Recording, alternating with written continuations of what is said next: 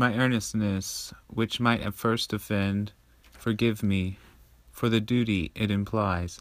I am the convoy to the cloudy end of a most bright and regal enterprise, which under angry constellations, ill mounted and under rationed and unspurred, set forth to find if any country still might do obeisance to an honest word.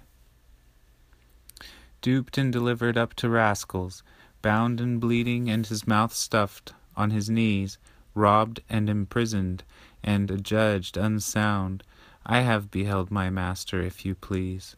Forgive my earnestness, who at his side received his swift instructions till he died.